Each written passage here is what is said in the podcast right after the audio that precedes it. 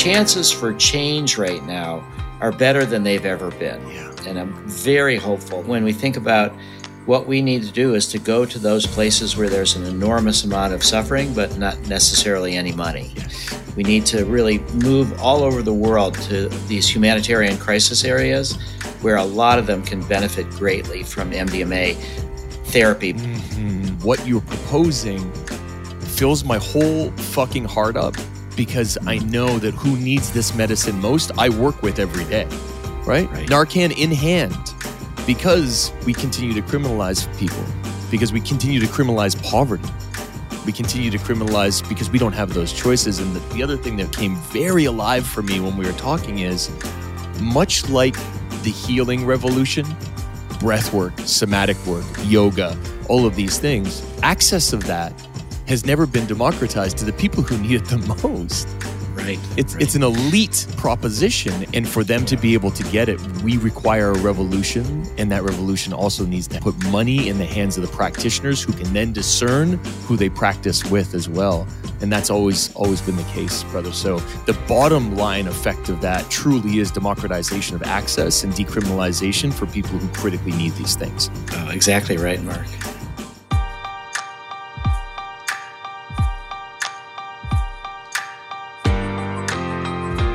When things get darkest, we must be our brightest. We must love our hardest. You're listening to Better, and I'm your host, Mark Brand. I deeply believe that everyone has the power to leave the planet a better place than they found it. In my decades of frontline work, I've seen it happen against all odds in the toughest corners of the world. This show was created as a guide to share stories of resilience and hope from the brightest individuals who have overcome challenges we all faced to help us all envision and build a better life.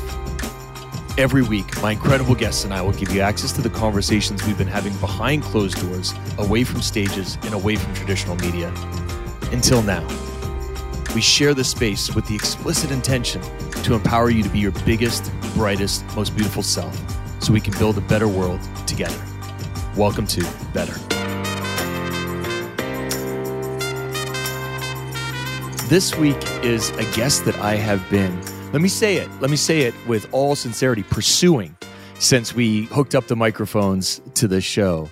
Rick Doblin is literally a pioneering visionary and advocate for psychedelic medicine. Now, before you get freaked out by the word psychedelic, don't. That's what we're going to do here today.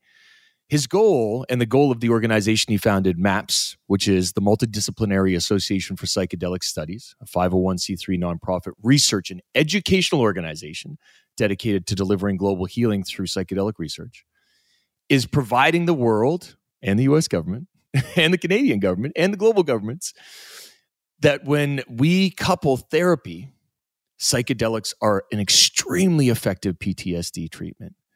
And there's so much more to this. And as someone who has received it, I couldn't be more excited. Rick, welcome to the show.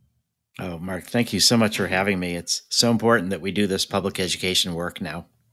I couldn't agree more. And so I have a thousand ways I want to introduce you, but how do you introduce yourself these days when you enter a room of hostiles or non hostiles? well, one way I start by saying is that when I was 18 years old, I identified as a counterculture drug using criminal. Amazing. You know, I was a draft resistor for Vietnam, prepared to go to jail. So, and the arc of my life over the last 50 years has been to move from being counterculture to being culture, to move from being criminal to being legal, and to continue to find uh, value in using psychedelics throughout the lifespan. So I also would say that I've got uh, two main trainings. One of them is in public policy through my master's and PhD from the Kennedy School of Government at Harvard, on focused mostly on the regulation of the medical use of psychedelics and marijuana. And then the other training has been as trying to become a psychedelic psychotherapist from Stan Grof, who's my mentor, who I've learned holotropic breath work from, sort of hyperventilation to bring out psychedelic states, so that I have that dual training, sort of individual therapy for people and then cultural therapy for sick public policies. I love that framing for sick public policies. I mean, yeah. is there any that are well at this moment? Do we have any well public policies, Rick? Are there any that you can define? Uh, democracy, yeah, but democracy has uh, got a major fever right now, and uh, you know, hopefully, it will survive. Yes, yeah, and and adapt as as we want everything to do, and I think the medicine has yeah. a, a large role to play there. One of my mentors and dear friends, Patricia James, who's also been in this movement for a long time, said, "You know, I wish that every single person who is an elected force had to experience something that would bring them to their heart center." Can you imagine? That would be great, but I do think, and this is actually something that came to me during a um, two days. One day where I had DMT, the second day where I had ketamine, which is that while it's important that we want our elected officials to have a broader perspective on things, to realize that deeper than our nationality, our religion, our gender, our culture is that we're all part of this human family and the web of life on earth, to really understand that we have more in common than we have separate, that that is something that's really important, but that instead of just going to the leaders, we need mass mental health and we need a spiritualized humanity. And that means that there's two sort of policies that MAPS is pursuing. One is drug development to make psychedelics available to people that have clinical conditions that like PTSD or depression um, or substance use disorder, things like that. But then the other is drug policy reform because these substances need to be available to people outside of medical constraints outside of religious frameworks for personal growth, spirituality, celebration, all sorts of many, many uses that go beyond just medicine and spirituality. I couldn't agree more. And I think when we are able to step back and observe medicines as tools, as we do the rest of the drug classifications, I think about I go into the dentist, I get my mouth numb. There's something going into my body that is creating a relief to allow work to happen. Yeah, that's a great analogy, actually. Um, the only difference I would say is that the psychedelics make you the opposite of numb. Yes, sir. You, you know, they, they make it so that emotions that have been overwhelming can now be assessed and accessed and processed without that that extreme fear that causes people to freeze up or to go in patterns that can repeat for decades and decades that they can't get out of because it seems like it's too painful to look at the core issues. So it's the opposite of numb, but but the analogy of it makes it less painful. So there's other work can be done. That's where it holds up. Yeah, I think so too. I mean, I'm a, I'm a sober person. I'm coming on seven years this year. I'm straight edge sober, but I use psilocybin and MDMA under supervised sessions and to do long journeys to pull out my own PTSD and my own trauma. And it's literally changed my entire life. And why I put that in the conversation is people who are sober living are often working on their trauma and are in fear of using these medicines that they may have a relapse or a slip. And to further say that they are tools, they really are in, in our states to be able to go inwards and find those pieces is so, so critical. But because they've been, and this has been a big part of your entire message, your battle, is because people start to use them as quote unquote party drugs. That's where the fear came in and the fear from government came in and then of course the criminalization came in which then skewed the entire process uh, so how and you've been very successful in this how do you then change the image of something that has created an entire counterculture uh, of underground dance scene who continues to permeate the party scene um, how do you run a, a campaign to make sure that people understand the difference? I think what you said before was key that you talked about uh, tools. You know so psychedelics are tools the same way uh, other tools are. And it can the tools can be put to many different purposes.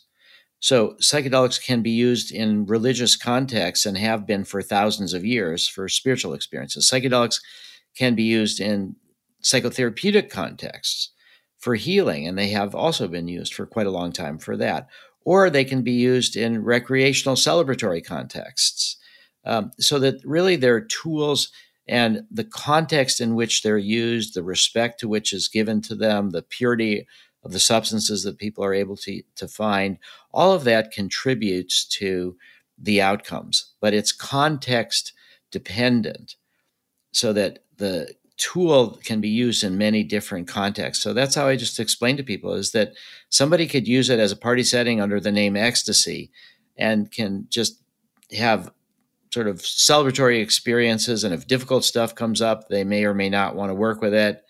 If they try to suppress it, it could be make them worse off for a long time once these traumas come up to the surface. Or somebody could use it in a therapeutic context to try to really move deep into their issues, work through them. But but I want to go back to one thing that you just said. You know, we've we've heard this term California sober, mm. which means um, you know basically what you said, sober except for using psychedelics. So how is it that you are still comfortable saying that using psychedelics fits within a sober lifestyle? So for me, it's exactly the same as going for any other quote unquote operation or any other experience, right? So when I go to see my trauma informed therapist, we work for a year prior to really figure out and set my intention on what I'm going to do with this journey. And the journey itself lasts five hours and I drive myself home. Mm. So would I say that that's similar to, you know, my party days of enjoying that? No, not at all. It's a very different thing. That was used as an escape. I have a very specific intention in mind when I go in. And one of them I'm, I'm, happy to share here is I would like to experience love the way that I give it. Mm-hmm. And so in that, there's a full unraveling of like why I cannot, past traumas, PTSD that comes up. And then I spend another year sort of unpacking that and synthesizing it and really dealing with it in bite sized chunks because I've experienced it in a non fearful way. You eloquently said all of this stuff prior. So I am not um, undergoing this therapy, which it genuinely is for me and has changed my life dramatically to escape. I'm doing it to heal. And I mean, I want to dig in so much more. I feel like the microphone got turned around, but we're going to be right back. That's segment one here with my, my friend Rick Doblin. I'm so excited to have you here on the show, folks. You are on better. Keep it locked. We'll be right back with a lot more.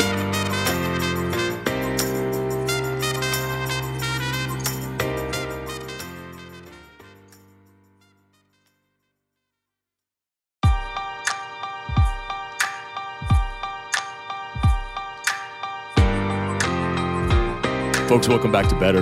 We're with my guest, Rick Doblin, founder of MAPS, and one of the greatest proponents of psychedelics and use of trauma informed therapy and PTSD. And we were just mid conversation as we went to break. Rick, you were going to say something as we cut off there. Well, we were talking about this uh, California sober concept.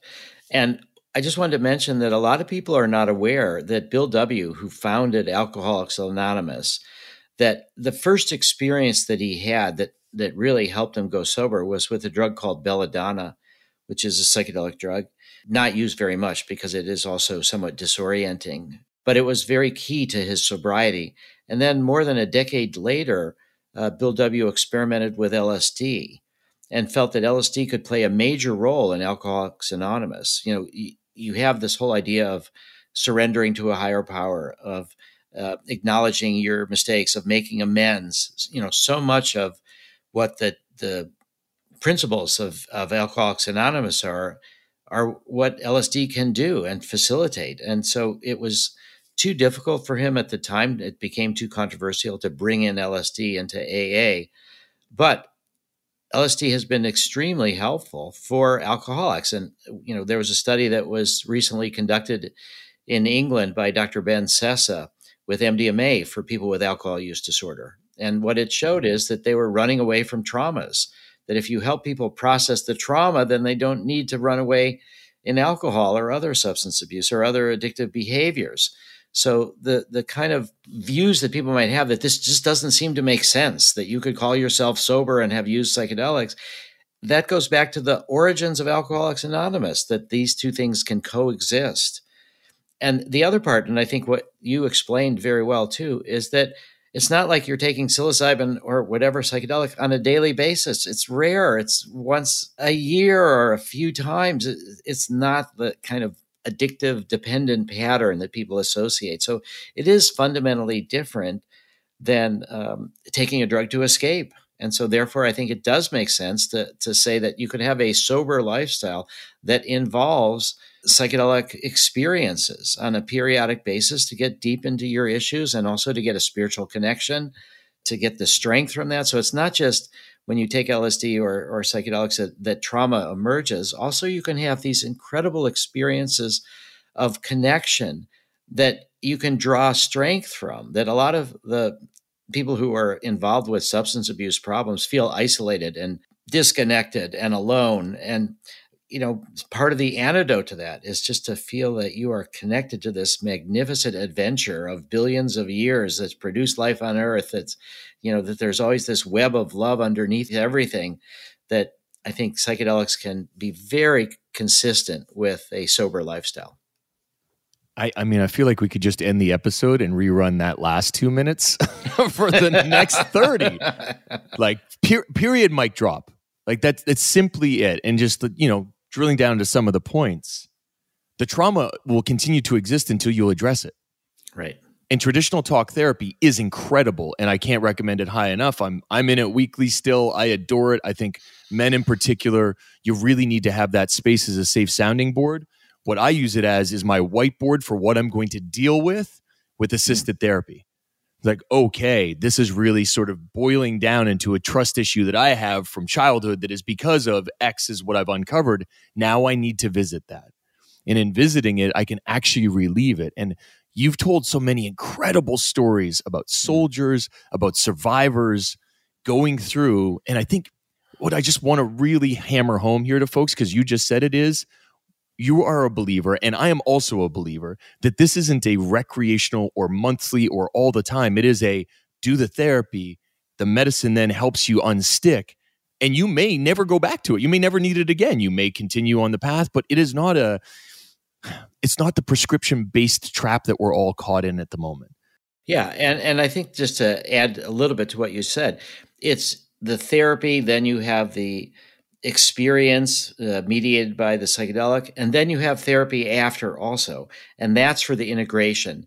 And so the fundamental difference between people doing uh, any kind of substance for recreational or you know potentially um, addictive purposes versus therapy is that when you do it for recreation or, or people are dependent on something you're doing it for the experience. But for therapy, you're doing it for what you bring back from the experience to change your baseline. And that is the goal. It's not just to go out and have an experience. It's about what can you learn from that experience to change your baseline so that you become ever more capable of dealing with life itself directly without having to mediate it with something that like alcohol that might uh, you know reduce the um, the pain of certain things temporarily or, or reduce the emotional intensity that the goal is to really deepen one's daily life without any substances. And that's why the whole treatment model that we have is three MDMA sessions, one month apart, within 12 90 minute non drug psychotherapy sessions, with the goal of making it so at the end, people don't need more MDMA that's why we're trying to do this in a nonprofit public benefit context as opposed to a profit maximizing context. Our goal is not to get people to use MDMA as many times as possible. It's to help them use MDMA as few times as possible, combined with therapy to go deep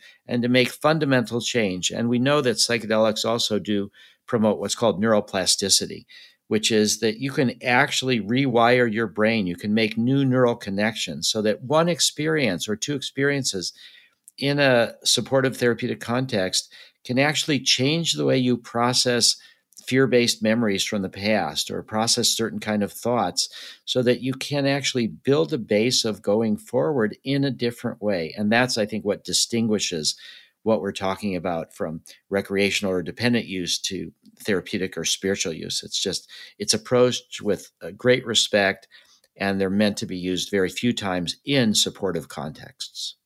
I can't double click hard enough on the neuroplasticity part of this mm-hmm. conversation, which is in a, a person with PTSD that it is contained in the body. Like I physically had mine in places in my body mm-hmm. in the the pursuit to release it, I can no longer in my sober container walking in the world access it. My brain and my body have released or rewired mm-hmm. in a way that I can no longer access what that fear response trigger it's it's actually gone from my body. One of the um, principal investigators of our research sites is Dr. Bessel van der Kolk. And so he's the principal investigator of our Boston site. And he wrote the book, The Body Keeps the Score. Mm-hmm. And what's what's been amazing, just to say about Bessel and also about that book, is that it was published around six years ago. And it's the number one best-selling book when you combine uh, paperback and hardcover in America right. these last few weeks and, and the last few years. It's been amazing. And what it means is that people are highly sensitized to the impact of trauma in their lives in so many different ways and the many different ways that we can approach trying to resolve that trauma. Now, Bessel actually was not involved in what are called phase two studies which is our sort of pilot studies to figure out how to do phase three. And phase three studies are the final studies required by the FDA to do um, prove safety and efficacy to try to get these drugs approved as prescription medicines. And so Bessel initially said, based on his understanding of treating trauma, that we should exclude people who had childhood trauma or people who have what's called complex PTSD, which is like not just a single incident, but repeated traumatic experiences, often from childhood, that produce poor attachments, poor poor dependence on other people, that that we don't trust other people, and you know we have difficult time even re- trusting therapists or, or anybody. And so mm-hmm. Bessel suggested that um, we exclude those people from phase three because they would make it more difficult for our research to succeed. But we knew that MDMA assisted therapy seems to work in the hardest cases. And it did work in complex PTSD. So we did enroll them in our uh, phase three studies, and they did great. And that really changed Bessel's attitude about the potential of MDMA, which was even greater than he thought. So I think you know where you're saying about trauma stored in the body, and then you release them, and then you can have uh, they're they're just they've changed. You know, literally, they, your your brain has changed. How you process the traumas, the pain in the body has changed and that that really can be supported and led to permanent change. That's what's so remarkable about what we're talking about. Very much so. And when we come back, I want to dig in further about you always taking the hard road. And yeah, I, you know, yeah. I, I need that to really come forward in this conversation because mm. you have the opportunity or have had the opportunity to skew the data and you're like, no, we need this to be the hardest cases proven right. consistently. Otherwise, somebody's just going to poke a hole in it.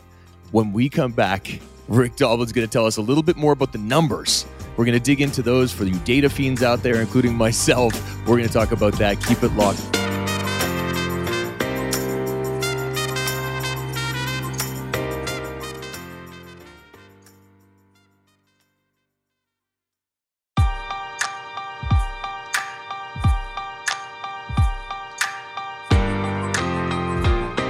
Welcome back to Better. It's hard to believe we're halfway through the show already. There's so much more to talk about. But, Rick, I think you had another thought just as we were going to break. Please share. Well, I was just very impressed by the fact that you are sharing your own personal experiences as well.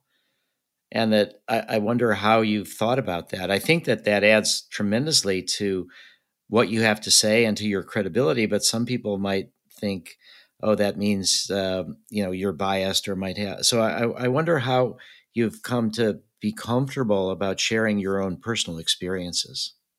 Yeah, and I appreciate that prompt. And I think the medicine is a really interesting thing, and I say that very, very cleanly and plainly because I knew mushrooms as a party thing when I was a kid. Right? We did we did mushrooms. We hung out. We talked about our feelings, and then I didn't visit them again for a long time. And they came to me in a very specific series of events that uh, were undeniable. And I think in that you have these moments um, in life where you see a bunch of, of things that happen, and then your experience is very critical. Now, I work on the downtown east side of Vancouver, the unceded territories of Squamish, Musqueam, Snohomish, and Tsleil-Waututh nations, one of the largest uh, and densest areas of mental health issues, of, of, of hunger, of homelessness. I've been here 18 years and every day I feed about you know 2,000 people who are in wow. need as a chef and as my organization. The war on drugs here has never been more aggressive. The fentanyl crisis is literally on my doorstep, and I know that pain as a former um, abuser of both alcohol and drugs, and to know that there is healing in this medicine, it doesn't even feel um, optional to not share about it or to not talk about it or to not center it or to not bring it to people. It doesn't feel optional. uh, it feels like we're doing an incredible disservice to the people who need us most. And uh, that's all of us in this mental health crisis, suicide numbers skyrocketing with all of these things to know that there is an option and a solution that will not harm you. Um, to not center that would feel, uh, yeah, I don't know if I would be looking myself in the mirror the same, to, to wow. put it very bluntly, Rick. That's great to hear because that is where a lot of strength comes from, from speaking your truth from your own experience. And that comes through in sincerity and knowledge. So I'm so glad you found your way to the courageous uh, self sharing. That's so important.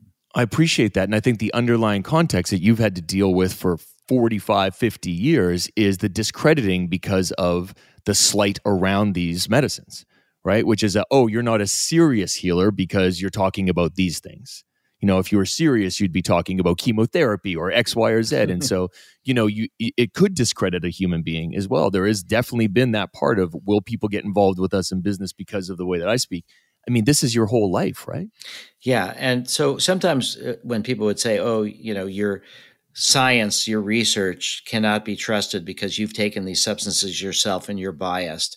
Oof. My response is very simple, which is that we all have our biases. And the whole point of scientific methodology is to try to reduce experimenter bias to get to what's actually going on underneath.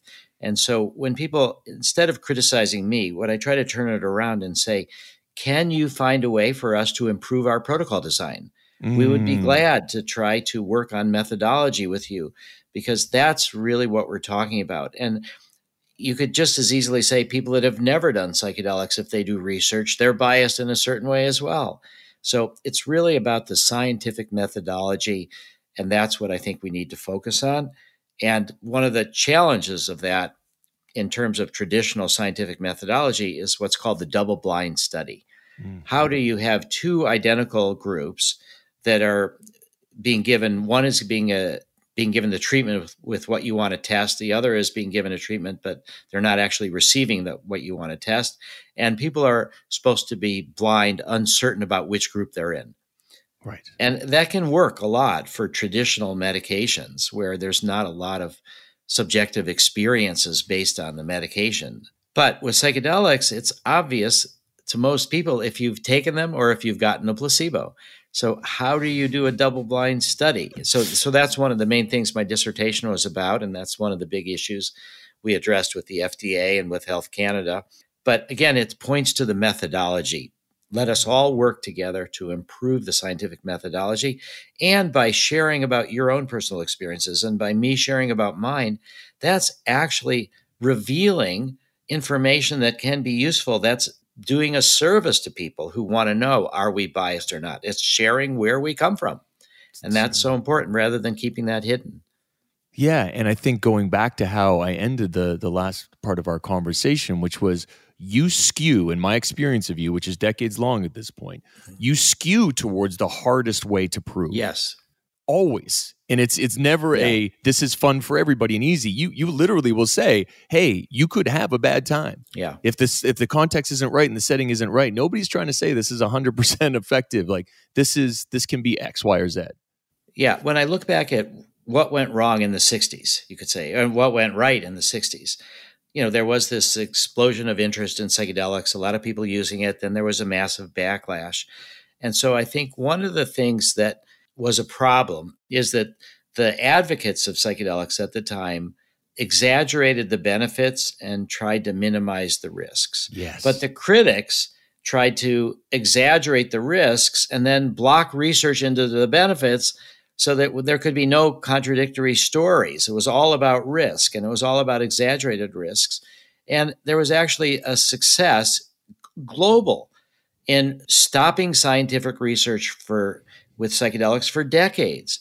So I think the solution now is that the advocates have to be the experts on both the risks and the benefits, that we have to not exaggerate the benefits, not minimize the risks, but you know, not pretend there are no benefits and, and not to pretend that there are no uh, risks either. So the, the other part of it is with psychedelics having been so stigmatized that we really needed to work with the hardest cases in order to demonstrate to society that had been frightened for you know half a century by stories about uh, psychedelics that exaggerated their risks, we had to work with the hardest cases. So, for example, when we do work with post traumatic stress disorder, we enroll people who have previously attempted suicide. Mm. A lot of studies exclude them for you know the, the fear that they might commit suicide again. So we have to work with the hardest cases. That's why with Bessel van der Kolk, as I was saying, we needed to work with complex PTSD and mm-hmm. people with difficult attachment disorders. We we needed to work with groups of people for whom the available medications and psychotherapies may have worked for a significant fraction, but left a lot of people refractory to treatment. We had to do the hardest cases, and we have to be the most accurate about how we describe the both risks and benefits. And you have been. And I think as we move into the last segment here, the success rates are something that we're going to dig into with the two month follow ups and the PTSD therapy. Folks, you're on better. Keep it locked. We'll be right back with Rick Doblin.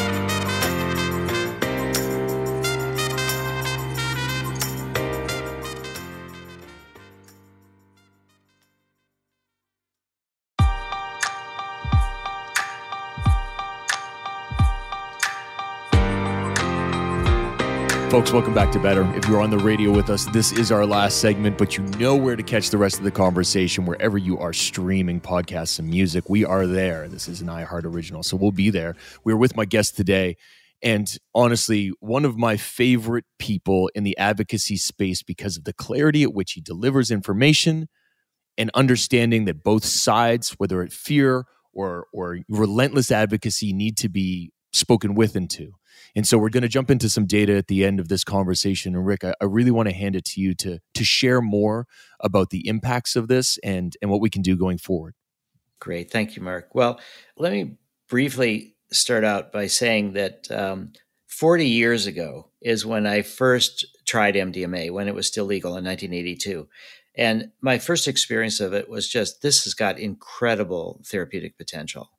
It, it just was remarkable. And then in 1984 is when I worked with the first PTSD patient and who was suicidal. And I spoke about this in my TED talk and, and, you know, saw how much benefit she got from it. Then it was 86 that I started MAPS right after MDMA was criminalized.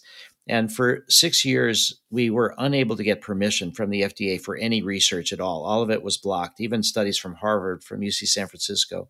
And that changed in 1992. And then we built uh, the first phase one dose response safety study with MDMA in healthy volunteers. That took us through the 90s.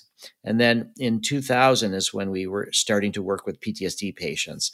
And we had 16 years of that of what are called phase two pilot studies, trying to understand who does it work for, what's the dose, who doesn't it work for, what's your therapeutic method, things like that. And so in uh, November 29, 2016, we had the end of phase two meeting with FDA, and we could go to phase three.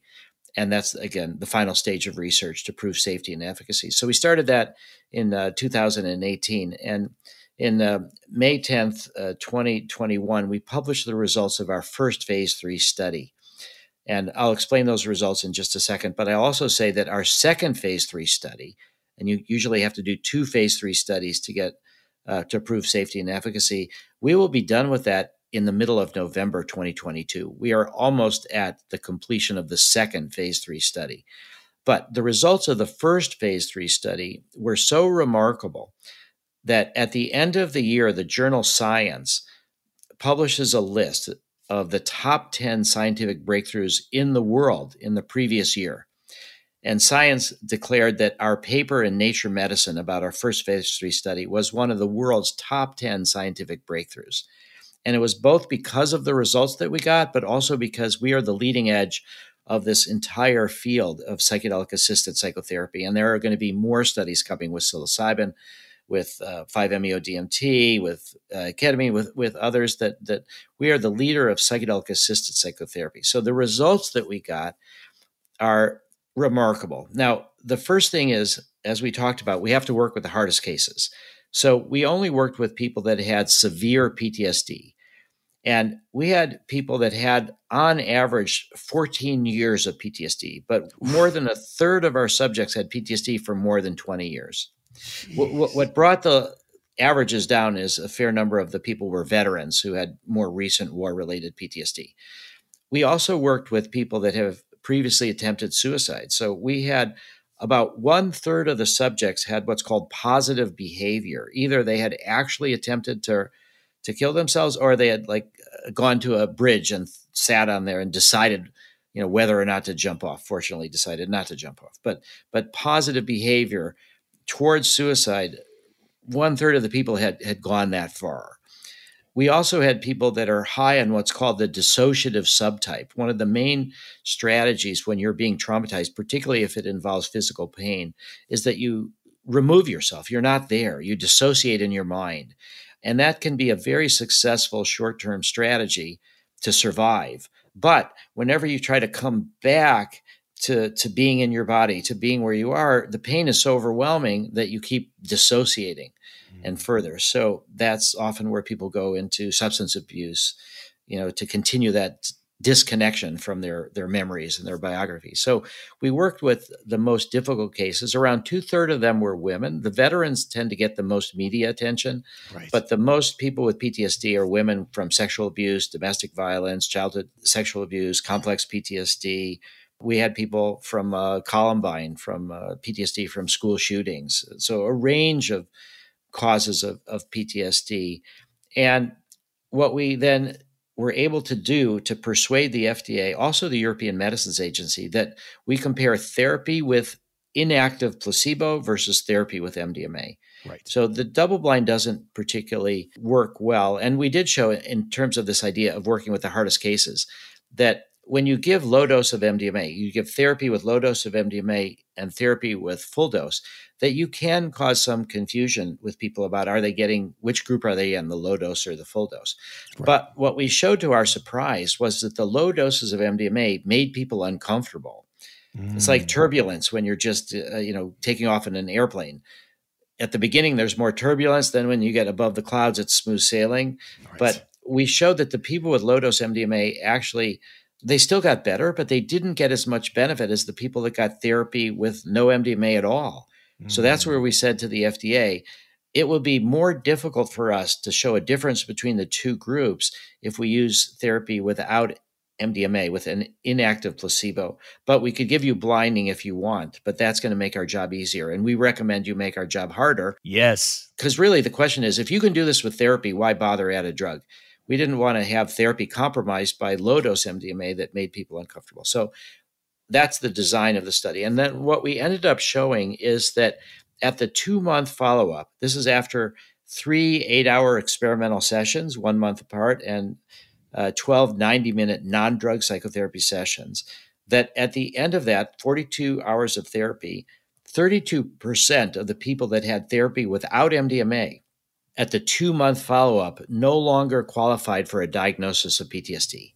So, this is showing that our therapy is quite effective for people that have had PTSD an average of 14 years. They've been through medication, they've been through therapy, and still, with our therapeutic approach, just about one third no longer qualify for a diagnosis of PTSD. But when you add MDMA, it doubles to two thirds, 67%, no longer qualified for a diagnosis of PTSD. Wow. And another 21% had what's called clinically significant reductions of PTSD symptoms, means that while they still qualified for a diagnosis of PTSD, their life was changed because the symptoms had gone significantly down.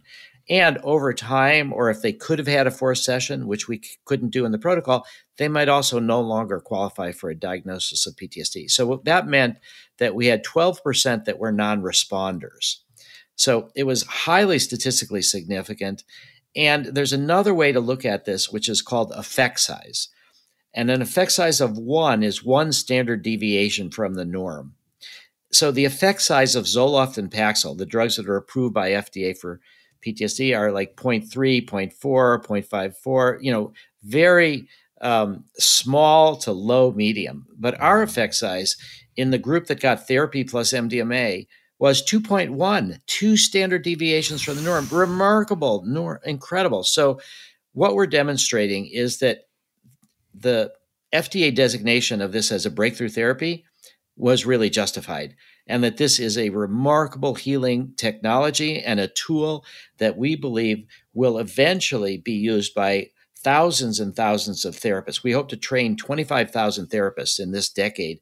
And we think that we're going to have approval in early 2024 by FDA. And over the next decade, there'll probably be about five or 6,000 psychedelic clinics set up in America only, also way more in the rest of the world to deliver psychedelic assisted therapy with therapists cross trained with MDMA, ketamine, psilocybin to provide customized, personalized treatment to each individual patient. It's absolutely incredible. And we are literally running against the clock right now as I can feel the, the music breathing down our necks in the last segment of the radio. But we are not finished here today. First of all, Rick, I don't know if there's enough thank yous in the world for you as a tip of this spear you have been relentless in your decades of work here. We are talking about just under 70% of people who suffer with crippling PTSD. We know the number of suicides each year. This is directly correlating to saving lives every second. And as this gets across and this medicine hits people, why it's so critical to have you here today and to have you everywhere we can um, is because this is simple. It's dead simple, and people deserve to feel safe. They deserve to feel seen. And they deserve to be able to live rich and full lives. So, thank you for doing the work you're doing. And thank you for joining us here on Better Today. Thank you for having me, Mark. It's been an absolute pleasure. Real great time. We're going to have you back for certain. Folks, if you are tuned into the radio, please jump over to the podcast at this moment so you can hear the rest of this conversation. Until I see you again, stay safe. We appreciate your attention and your intention. You've been on Better. And we know what time it is now. That that sentence, I mean, what you were talking about there felt like it was about a third done. I would just like to hand the mic directly back to you to continue that that stream of thought and what you were sharing with us.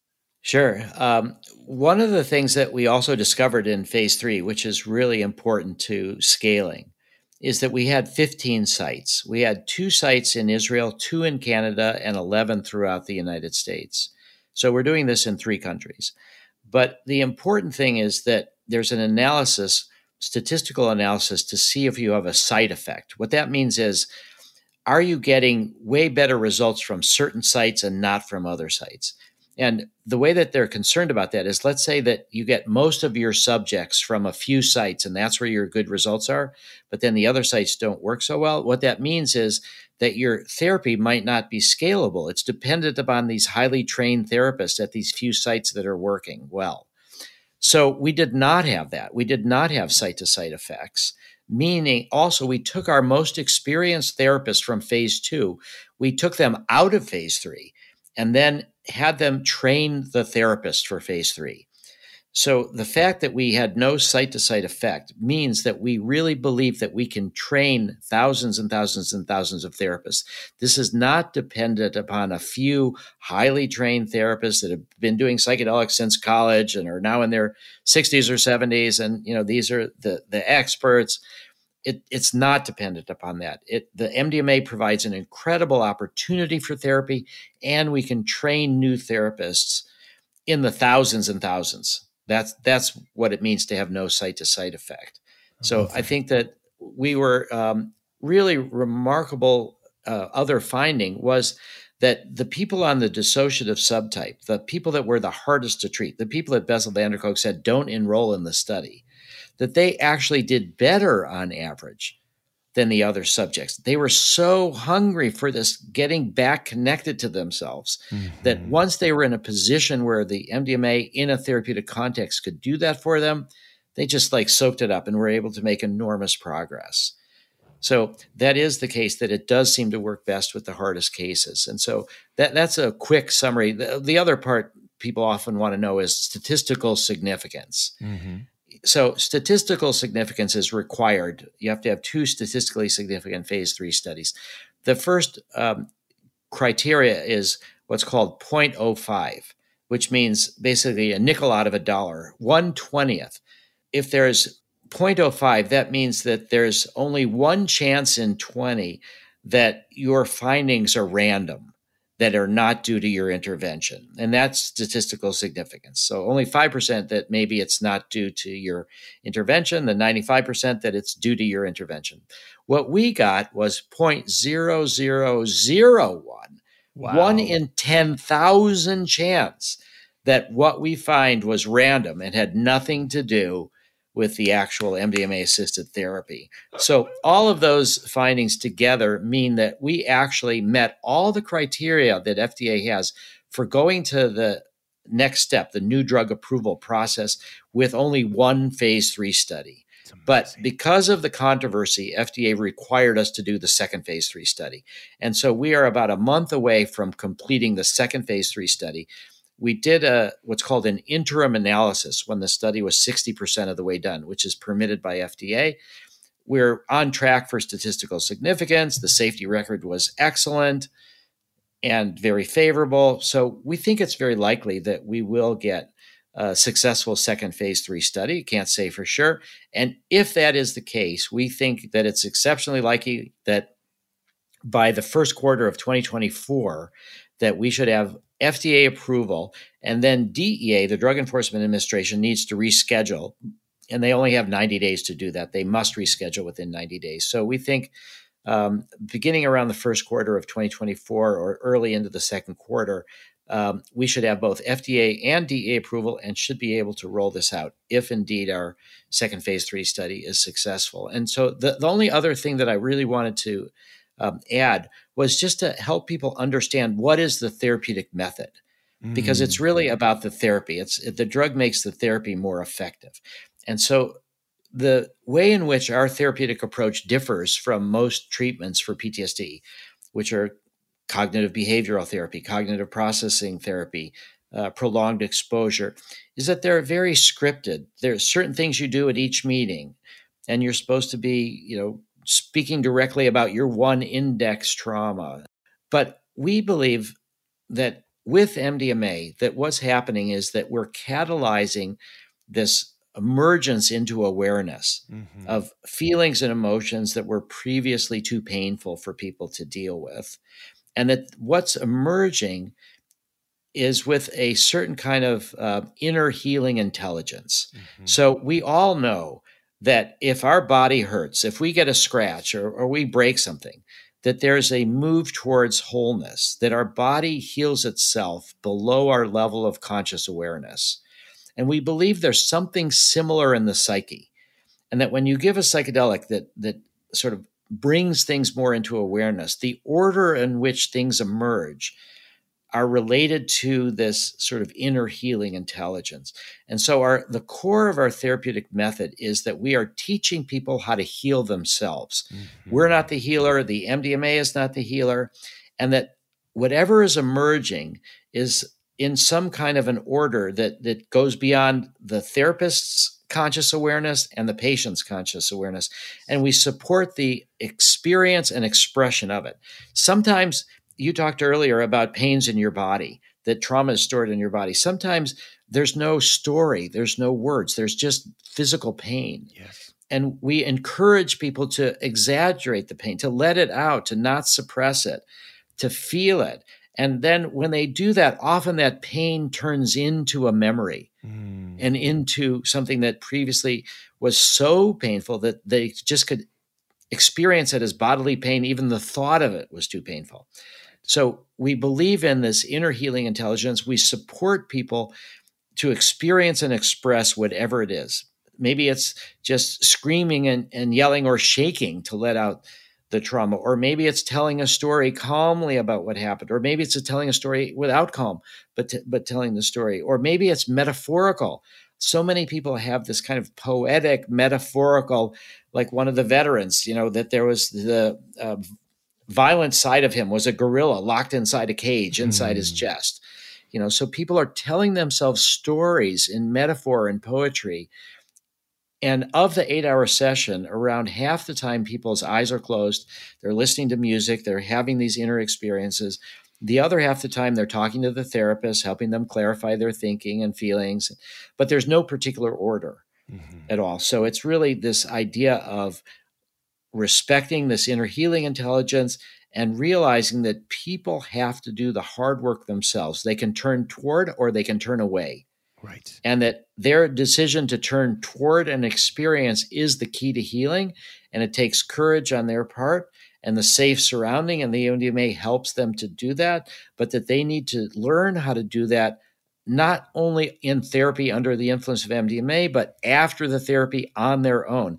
And what we showed in phase two, which we don't have the data yet for phase three, is that the one year follow up, that people are doing better on average mm. than at the mm. two month follow up, that mm. people have learned how to keep healing themselves afterwards. So for FDA, for regulatory agencies, they're going to approve this drug or review it for approval on the basis of the two month data. Yes. But the insurance companies and the national health insurances of com- countries around the world that, that are wise enough to have national health insurance, they are going to really pay for it only if it's durable. Yes. Because it's very labor intensive. So if it just fades, then what's the point of it? I mean, we won't get, you know, much uh, reimbursement. But in phase two, we showed that people keep getting better on their own after we're done with the therapy. Incredible. And I think that's really the key factor. And we'll see fairly shortly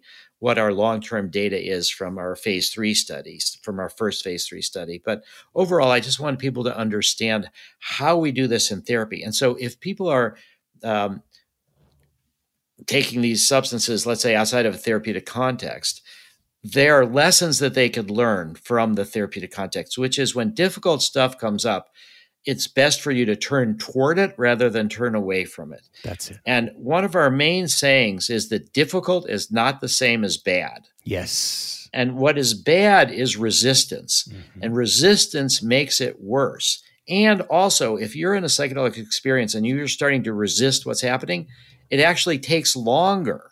When you open up to something, so uh, I'll just this is a poetic statement by Stan Grof, uh, you know, again, the, sort of the pioneer LSD researcher of the world, and um, but what he said is the full expression of an emotion is the funeral pyre of that emotion.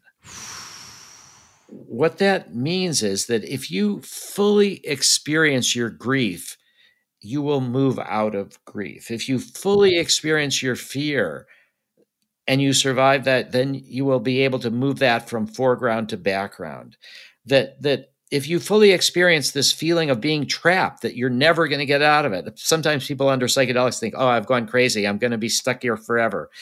You know, if you fully give into the hopelessness, then it turns into hope. It changes. The essence of life is change. Everything's in motion. And if you resist, it lasts longer. If you open to it, even though it may be more painful in the short run, that's the way you learn from it and move through it. So I think there's lessons for people from the therapeutic context and how we approach this in therapy for how people may do this on their own as well. Incredible, brother. Just incredible. And I'm going to do my best to synthesize that last 10 minutes because I think what you've taken us through is not only a hopeful journey, it's a guaranteed destination.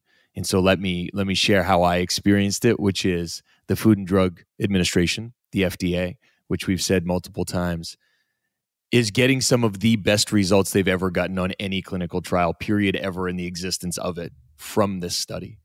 That's just happening. That's the math that's going on right now. And yes, there's more to go. And I appreciate you consistently coming back and saying, this is not finished yet, but this right. is the way it's going because that, you know, we're not there till we're there and especially exactly. in decades of work we know this but secondary that the dea the drug enforcement agency uh, the leaders in the war on drugs that are responsible for a lot of atrocity in, in my particular perspective and this is my opinion only um, that the dea will then have to decriminalize or change the class of this particular substance which means it will no longer be controlled in a different way well, what they will do is they will deschedule, reschedule the medical pill. Right.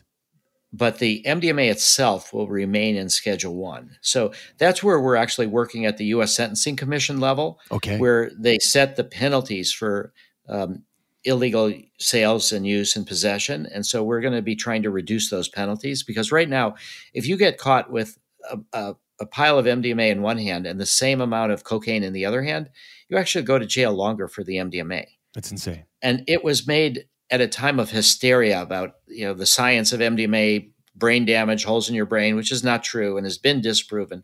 So we need to work at the sentencing commission level on those sentences. But I think we also have to recognize that the police themselves suffer an enormous amount of trauma from their work. And so we have, if people have seen the Netflix documentary about Michael Pollan's How to Change Your Mind, mm-hmm. there's four episodes. Third episode is about MAPS and MDMA and in, in, our work. And it ends near the end with a police officer who's also a psychotherapist going through our training to be able to give MDMA assisted therapy to police officers with PTSD.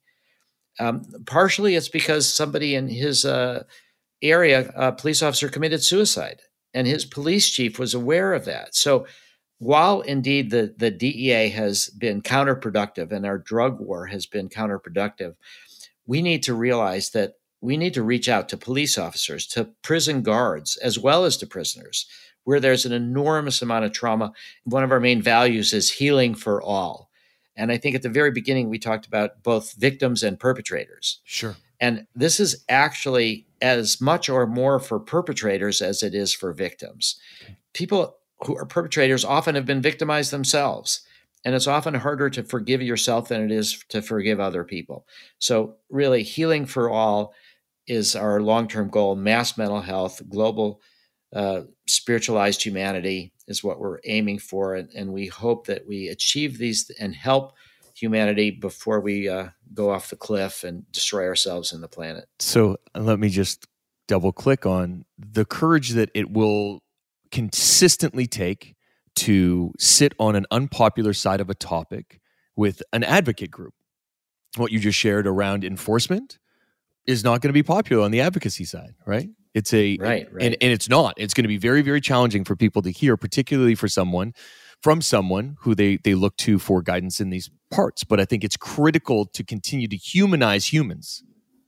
Yes. You have to humanize yes. humans. That doesn't mean forgiveness of a police state or brutality or any of those things. It's to say that the system itself is in play. And if we could change the way that people interact based on their profession instead of them holding all of this trauma and continuing to perpetuate violence, if we could change the violence at its root causality, which could be the continued PTSD creation or trauma or whatever that may be, we could mm-hmm. change the world. That is that is a very I I share that vision. I believe in it and I love in it.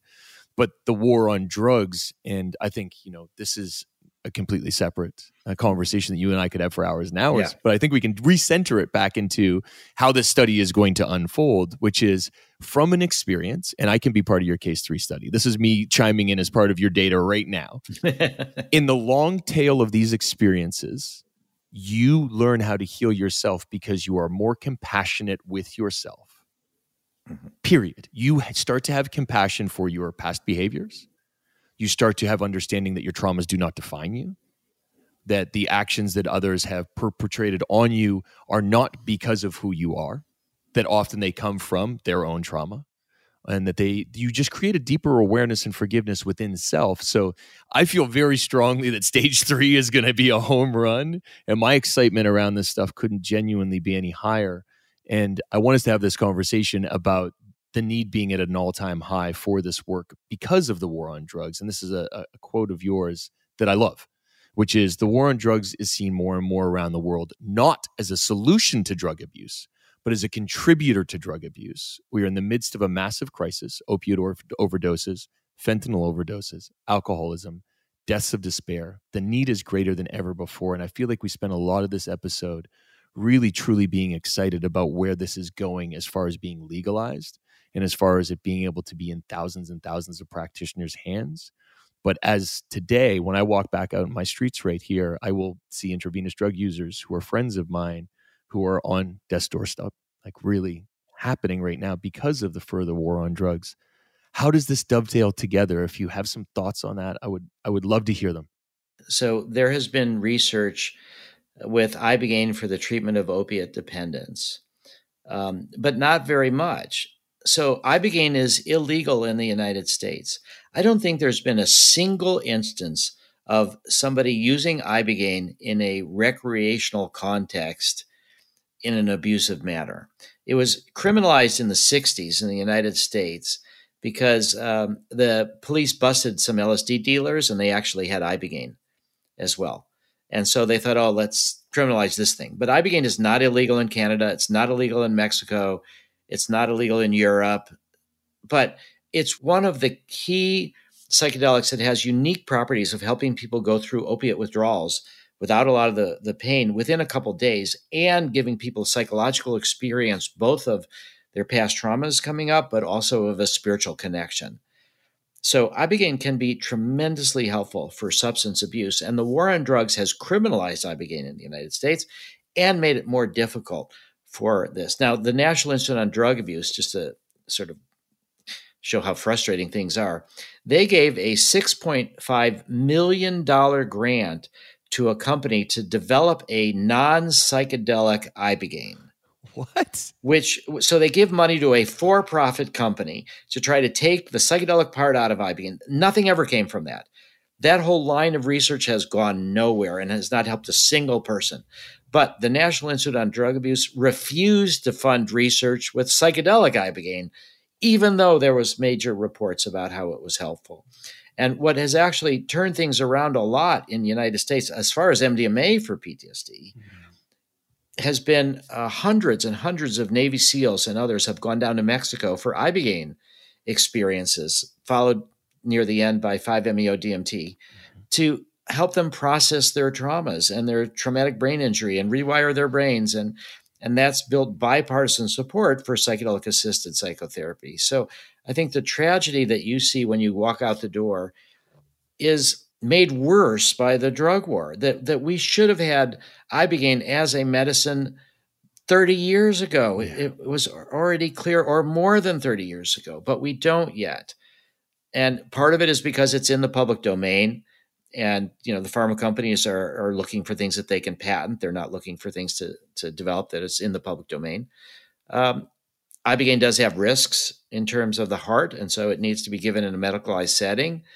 But again it's just that the war on drugs has blocked the development of treatments for substance abuse and also by demonizing users has pushed them further away from getting help and by criminalizing harm reduction. I mean, all the stuff about needle exchange for uh, people who are uh, injecting drug users getting AIDS. We try to make it the worst for people who are addicted so that they become an example to others not to use it. But what it does is it just makes it worse for way more people.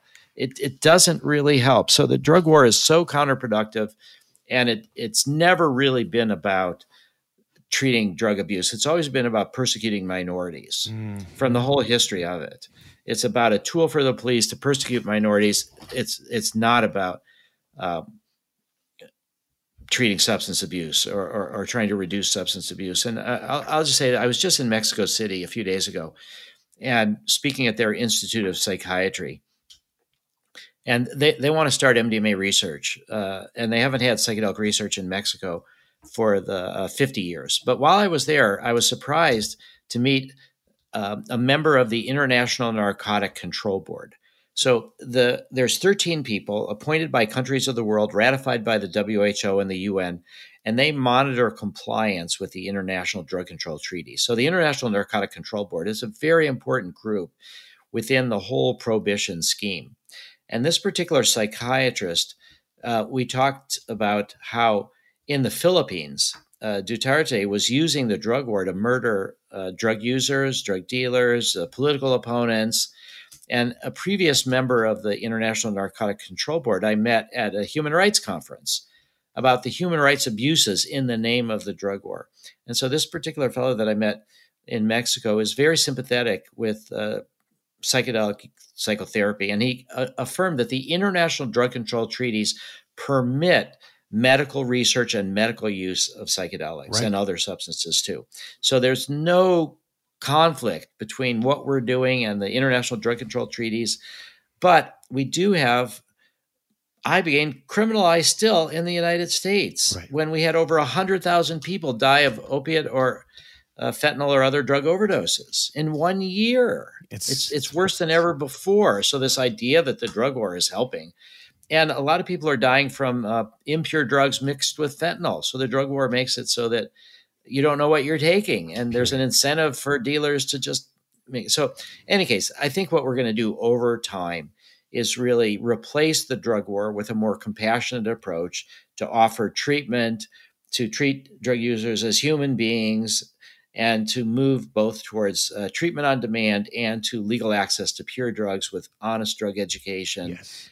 And peer support and harm reduction methods wherever possible, drug checking. So I think that chances for change right now are better than they've ever been. Yeah. And I'm very hopeful that uh, what we need though is exactly what what you're doing, which is public education. We we need to take these findings from the lab that are still you know not known to ev- to everybody and to sort of make these findings known so that people will be ready to change and also those people that are in despair from their own drug abuse or their own PTSD don't commit suicide yes. that they wait until these drugs become available or you know that that and it's not that far into the future. So that that's one of the main messages is for people that are suffering you know hold on uh, you know help is coming. Yes very much so. And i think you touched on so many beautiful things there and there's, you know, as we discuss in any study in, in design thinking methodology, for me, I like to talk about bad actors a lot. And like, who are the bad actors in this scenario? And I think what you, the biggest threat that you propose when you talk about this vision for clinics and people coming out, the biggest threat you propose is to capitalism and the financial rewards go to practitioners and clinicians instead of the medicine. And so if yes, exactly. if we're not making a racking up the dollars on prescriptions for the bigger companies, we're actually putting money equitably into centers and the practitioners themselves who are creating the container for self-healing. Well, the energy is being moved into the person who's healing and the person who's holding space for the healing. The medicine is a is, you know, it's incremental in in comparison to a lifelong prescription that keeps you numb from your trauma it is is a completely revolutionary act around labor force, around the encouragement of financial prosperity for healing. Like that that part is I think a really important thing to pull out because that's what we need. We need to encourage yeah. more people. Like when we think about the the devaluation of critical services and people in service, I think right now, when you said needle exchange, about my dear friends at the overdose prevention site, which is two blocks from here, that is literally drug users monitoring drug users because of the toxic drug supply so that they don't die in front of each other. Right? right. Narcan in hand because we continue to criminalize people, because we continue to criminalize poverty. We continue to criminalize because we don't have those choices. And the, the other thing that came very alive for me when we were talking is much like the healing revolution, breath work, somatic breath work, yoga, all of these things, access of that has never been democratized to the people who need it the most. Right. It's right. it's an elite proposition. And so I think myself included, let me name myself in this. The only reason that I got access to the medicine is because I was running in circle and continue to do so with people who were working in large tech companies who were looking for healing in a space. And so I got access to it because of that. Not because of my work on the front lines or in triage, but because of my access to privilege and so what you're proposing fills my whole fucking heart up because I mm-hmm. know that who needs this medicine most, I work with every day. And for them to be able to get it, we require a revolution. And that revolution also needs to have put money in the hands of the practitioners who can then discern who they practice with as well. And that's always, always been the case, brother. So there's so much trickle down from your work. And I, I wanted to say all of those things because that is if the tip of the spear is the data in the clinical studies to move the mountains of the systems we are already at play within, which is what you're doing and what you've done.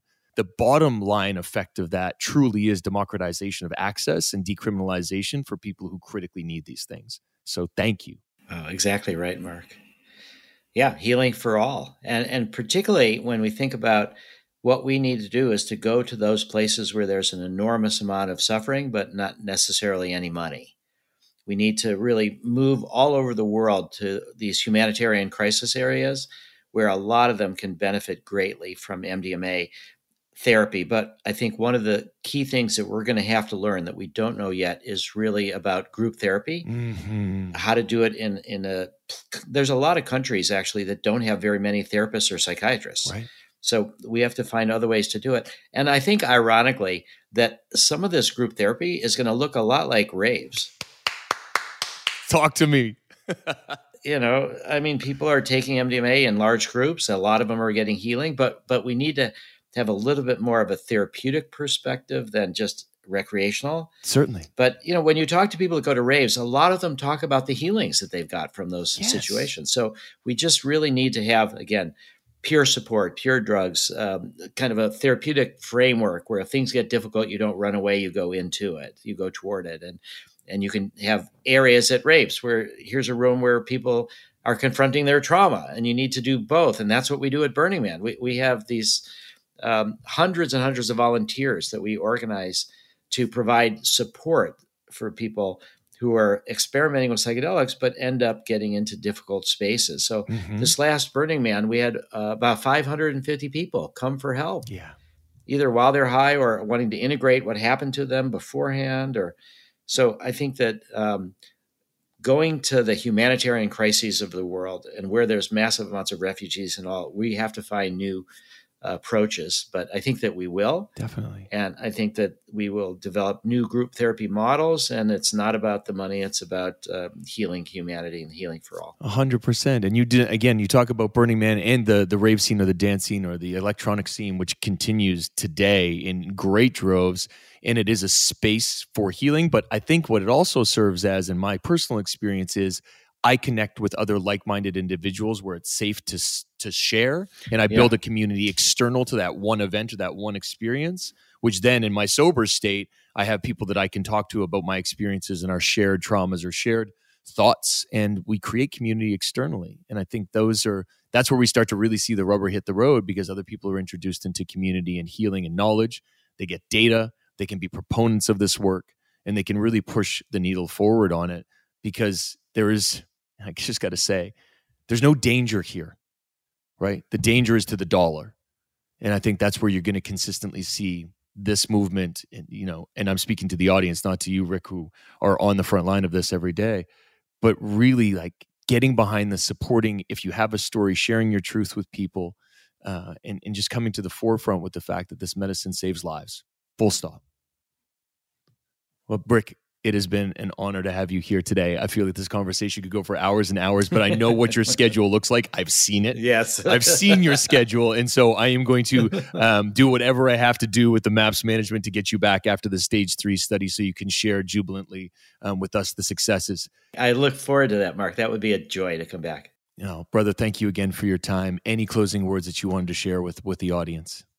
I guess the main one is, again, that there is hope that you know people who are facing despair, um, you know, don't give up, and, and, that we think that within um, a few years, and, and, we hope likely that that MDMA will be available. Um, you know, I, would like to just, I guess, mention that we're going to have the world's largest psychedelic conference ever in June in 2023 in Denver. And Denver is going to have on the ballot this November an initiative to um, create access to plant psychedelics. And, and so far, it looks like it will actually pass. So I'd like to invite people, if they want to know more about the research, to um, consider um, psychedelicscience.org you know, or maps.org to check out to join us at the conference to learn about what's the latest what you can bring back to, to where you all live and that i think together we will be able to build a, a much healthier uh, better world there's no question. And what a great way to finish our show called Better. Uh, folks, also linked here um, will be resources for yourself if you are having any thoughts uh, or you are struggling mentally. As always, the resources are linked here, and we encourage you heavily to reach out for any sort of help. Um, and again, all of Rick's other incredible talks will be linked down below. If you haven't seen his TED talk that was done five blocks from where I'm sitting, uh, it is it is a must, and it is a great resource and tool to share with folks who would like to understand a little bit better without feeling threatened or in any way pressured into an understanding, but simply just to to get um, what's going on, so you can have easier conversations with friends and loved ones. Uh, you've been on Better. I am your host, Mark Brand. It has been my honor to hold this space and get extraordinarily excited multiple times with my friend Rick Doblin. Rick, thank you. It's a pleasure, Mark.